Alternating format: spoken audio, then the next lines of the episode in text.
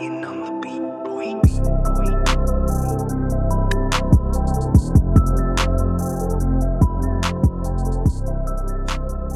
Hey, this is Gabriel Menchaca. This week I want to talk about truth and freedom, remaining with the subject of the Son. Uh, if I can sum everything up into one sentence, it would be this True freedom is found in Christ. Our main text today is John 8 31 through 38. Uh, I want to kind of go through it step by step. And so I want to kind of break it down into different areas to specifically focus on what Jesus was saying to a group of, of men. In 31, it says this So Jesus said to the Jews who had believed him, If you abide in my word, you truly are my disciples. Abide means to accept or act in accordance with. So he was saying, if you abide in my word, so if you accept or you act in accordance with what I am saying, you truly are a disciple. So we can understand the true definition of a disciple someone who accepts and acts in accordance with what Jesus said. So they believed that he spoke as the Father taught him. It's some did and some didn't. Some believed Jesus and some did not. Jesus said true disciples act in accordance with his word. In verse 32, he says something that uh, I think a lot of us have maybe heard. If you've been in church or if you've gone to a church service, maybe you heard something on, on television, you heard something on social media. But there's this scripture in particular. It's John 8 32. And it says this And you will know the truth, and the truth will set you free. And that's John 8 32. And you will know the truth, and the truth will set you free. Now we can look at something a little bit even further. Jesus said in John 14, 6, Jesus said to him, I am the way, the truth, and the life. No one comes to the Father except through me. So we know this that Jesus himself said he was the way, the truth, and the life. And then also in 32, he also says, And you will know the truth, and the truth will set you free. So we have a kind of like a, a, connection here of truth and freedom freedom and truth coupled together, and Jesus himself is at the center of both. I recall the testimony of a man who was in prison. He had a life sentence. I believe it was a couple life sentences, but he was in prison. And upon hearing the gospel, hearing the message of Christ, forgiveness, uh, uh, knowing who his father is, knowing who he is, uh, forgiveness of sin. He began to read more and he actually came to a place of repentance and came to know Jesus as his Lord and Savior. He said he woke up the next day in the same prison, in the same cell, in the same bed, but he was free. He walked in freedom while in prison. Now, the, the testimony is actually much bigger than that, but I felt that that was so powerful because freedom came while he was still in prison. Now, this the story of this man in particular goes much further. Uh, he went and became a missionary and was able to do things. He actually was released from prison, uh, which he shouldn't have been allowed to do. But God moved in such a way that he became free. But he said his moment of freedom was not when he walked out the prison doors. It was when his life was given over to Jesus. A follow up thought would be that, you know, that there are many that walk in political and social freedoms, but they're bound and enslaved. Many have finances, they have wealth, they have the resources to kind of go and do whatever they want, but they really still feel bound. They feel trapped. They feel enslaved. And, and this is a reality. This is just a truth that you can have everything you think you desire and still feel empty, still feel bound or enslaved to something. Uh, as we go further in verse 33, Jesus, it says, uh, they answered him. They're speaking to Jesus now. The men who Jesus was talking to, and he was saying, you know, act according according to my word. If you believe, you know, uh, follow this. This what makes you truly a disciple. And in verse 33, the men, it says, they answered him, We are offspring of Abraham and have never been enslaved to anyone. How is it that you say you will become free. So, in essence, what they were asking, because their their worldview, their their kind of like construct of what Jesus was talking to them about, wasn't really they weren't really able to grasp it. In what way are we enslaved if we are free citizens of countries uh, that have constitutions written to uphold our freedoms? You know, in the United States of America, we have the Constitution that, that we live by. You know, as citizens of America, the United States of America, we look at this as, as freedoms, you know, that hold, we uphold these freedoms because of this. And, and as an American, it is difficult to grasp an understanding of not having freedom. Freedom is foundational to our worldview. You know, growing up in America, we are taught about freedom and the freedoms we have. We, we can sometimes get spoiled. Uh, we think that stopping at a red light is our freedom being infringed upon.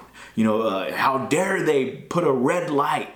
You know, it's it's some of these things that we can become so used to the freedoms that we have that the freedoms we don't have uh, become like something that's a bother to us. And I'm not saying that to say we have a perfect government or even a perfect society or a perfect political climate. There are a lot of unjust things, a lot of issues that we need to take care of.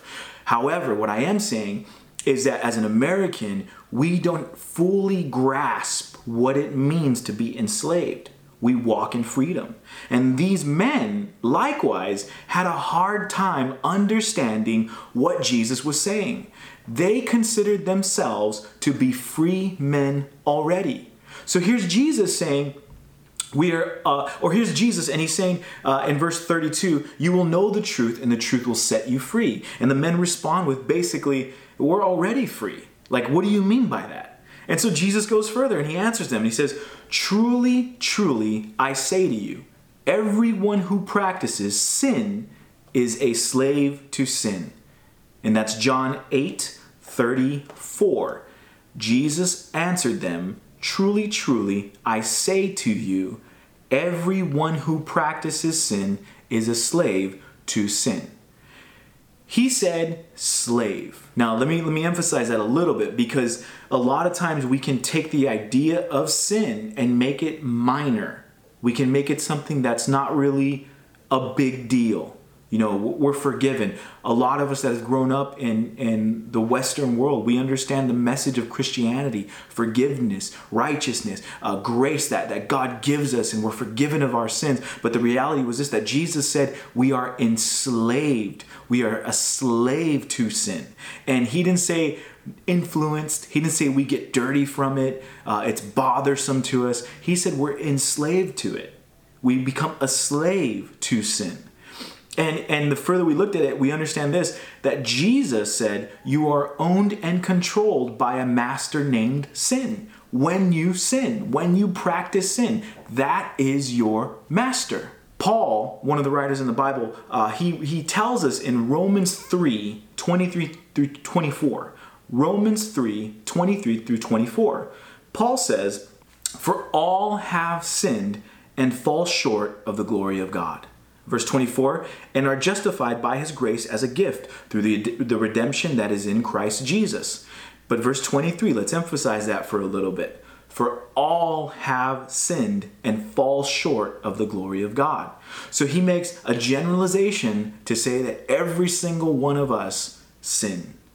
And, and we can look through some of the, the list of sins and, and kind of think about have we done any of these? You know, whether on purpose or on accident? Is there something that we can look at and say, like, man, that might have been in this area? And we learned some of these from the Ten Commandments. You know, where the Ten Commandments were given, and they were they were uh, commandments from God to say, don't do these things. And and there's areas of false worship, uh, idolatry, misusing God's name, violating the Sabbath, dishonoring parents, murder, adultery, stealing, lying, and coveting.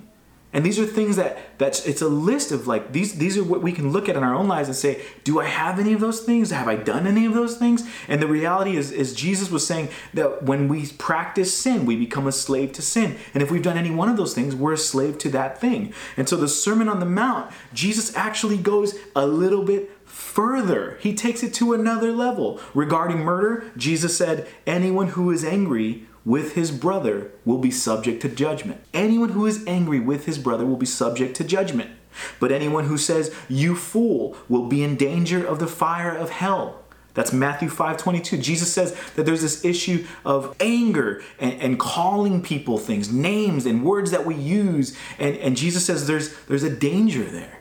Uh, further, adultery. You know, some this, this is something that uh, we, we must address because a lot of, of people deal with, with adultery, whether in your parents' life or even in your own life. You have to consider the weight of this and how, how big of a deal it was. Jesus said, adultery, anyone who looks at a woman lustfully has already committed adultery with her in his heart. And that's Matthew 5 28. Jesus said, Anyone who looks at a woman lustfully has already committed adultery with her in his heart. So let's examine that for a little bit. Basically, what Jesus was saying if you look at pornography and there's a lust there, you've committed adultery. The driving force behind pornography is men lustfully desiring women and uh, also women lustfully desiring men. It's not just the area of, oh, it's only a, a, man's issue. Women have this issue as well. So the idea here is Jesus was talking about adultery, that you are committing adultery. When you look at a woman, he says he's talking to the men, when you look at a woman lustfully, go further in Galatians 5 19 through 21, the acts of the sinful nature are obvious. And it's, it's this sexual immorality, impurity, debauchery, idolatry, witchcraft, hatred, discord, jealousy, fits of rage, selfish ambition. That's a big one. Selfish ambition, the desire to do what is best for you. I'm gonna get mine. I'm gonna do what's good for me. Dissensions, uh, factions, envy, drunkenness, orgies, and the like. I warn you, as I did before, that those who live like this will not inherit the kingdom of God. We can go a little bit even further because we're talking about sin. We're talking about being enslaved to sin. In James 4:17, he talks about that uh, those who know the good they ought to do and don't do it are sinning. The direct 417 says this Who knows the good he ought to do and doesn't do it sins. Those that know they should be doing something good and they don't do it, they're in sin. This is everything. This is, this is a big deal. True freedom is found in Christ. True freedom is found in Christ. Freedom found in a constitution is the structure for people building social systems to maintain and manage other people. Let me say that again. Freedom found in a constitution is the structure for people building social systems to maintain and manage other people. Consider human civilization has seen the rise and fall of empires and kingdoms that allowed freedoms and enslaved others. Know this if people can give you freedom, people can take away your freedom. If, if your authority comes from what the land says, your authority ends with what the land says. Jesus teaches us something in this. In verse 35, he says, and this is back to John chapter 8, verse 35 the slave does not remain in the house forever, the son remains forever. The slave does not have a permanent place. Now, as far as like terminology and language goes, what I want to kind of do is bring it, is contextualize it in a contemporary way so that we kind of have like a modern understanding of what Jesus was, was explaining to us. Let me say it like this think of a mansion okay? In a mansion it's, it's a very big uh, plot of land a very large facility uh, multiple rooms upwards of let's say 20 rooms in the household uh, uh multiple living rooms bathrooms uh, um, powder rooms um, uh, television rooms like all the things you could think of in a mansion swimming pools this and that and they have the staff that mans it and so they have you know servers they have bartenders they have um, maids they have maintenance men men, they have pool men, they, they all the people that they use to keep the facility running smoothly. And and what Jesus was saying is is that those people in in two generations, they won't be part of that household. The people that remain part of that household is is the family. the family that owns that household, the son of the owner, they stay in that house. The grandson, the great grandson, they run that house. And so the servants, they, they don't stay there. And so what Jesus was saying the slave does not remain in the house forever. The son remains forever. So generationally, the son stays. In verse 36, he says this So if the son sets you free, you will be free indeed. So the power is this that Christ, the Son of God, declares freedom. True freedom is found in Christ. True freedom is walking in righteousness and peace and joy from the grace given to us to believe, accept, and follow Jesus. True freedom is walking in righteousness and peace and joy from the grace given to us to believe, accept, and follow Jesus. John, in his writings, he, he leaves us with a very descriptive moment. In the first chapter of John, he, he writes this moment. He describes it so so well, but but it's a moment when he sees Jesus, and, and it's uh, chapter 1, verses 29 through 34. And he writes it, and I, I just, the image or the, the way it's written paints a picture for me so very clear when we understand the nature of sin and we understand the weight of sin and what it does to us and truly enslaves us. So in chapter 1, verses 29 through 34, he says in verse 29 the next day he saw Jesus coming toward him and said, Behold, the Lamb of God who takes away the sin of the world. In verse 30, this is he of whom I said, After me comes a man who ranks before me, meaning he's, he's more than me, because he was before me. I myself did not know him. But for this purpose I came baptizing with water, that he might be revealed to Israel. And John bore witness I saw the Spirit descend from heaven like a dove, and it remained on him. I myself did not know him, but he who sent me to baptize with water said to me, He on whom you see the Spirit descend and remain, this is he who baptizes with the Holy Spirit. And I have seen and have borne witness that this is the Son of God.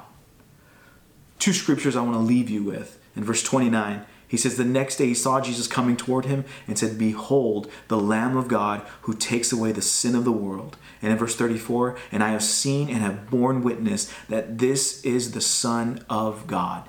True freedom is found in Christ. True freedom is found in Christ.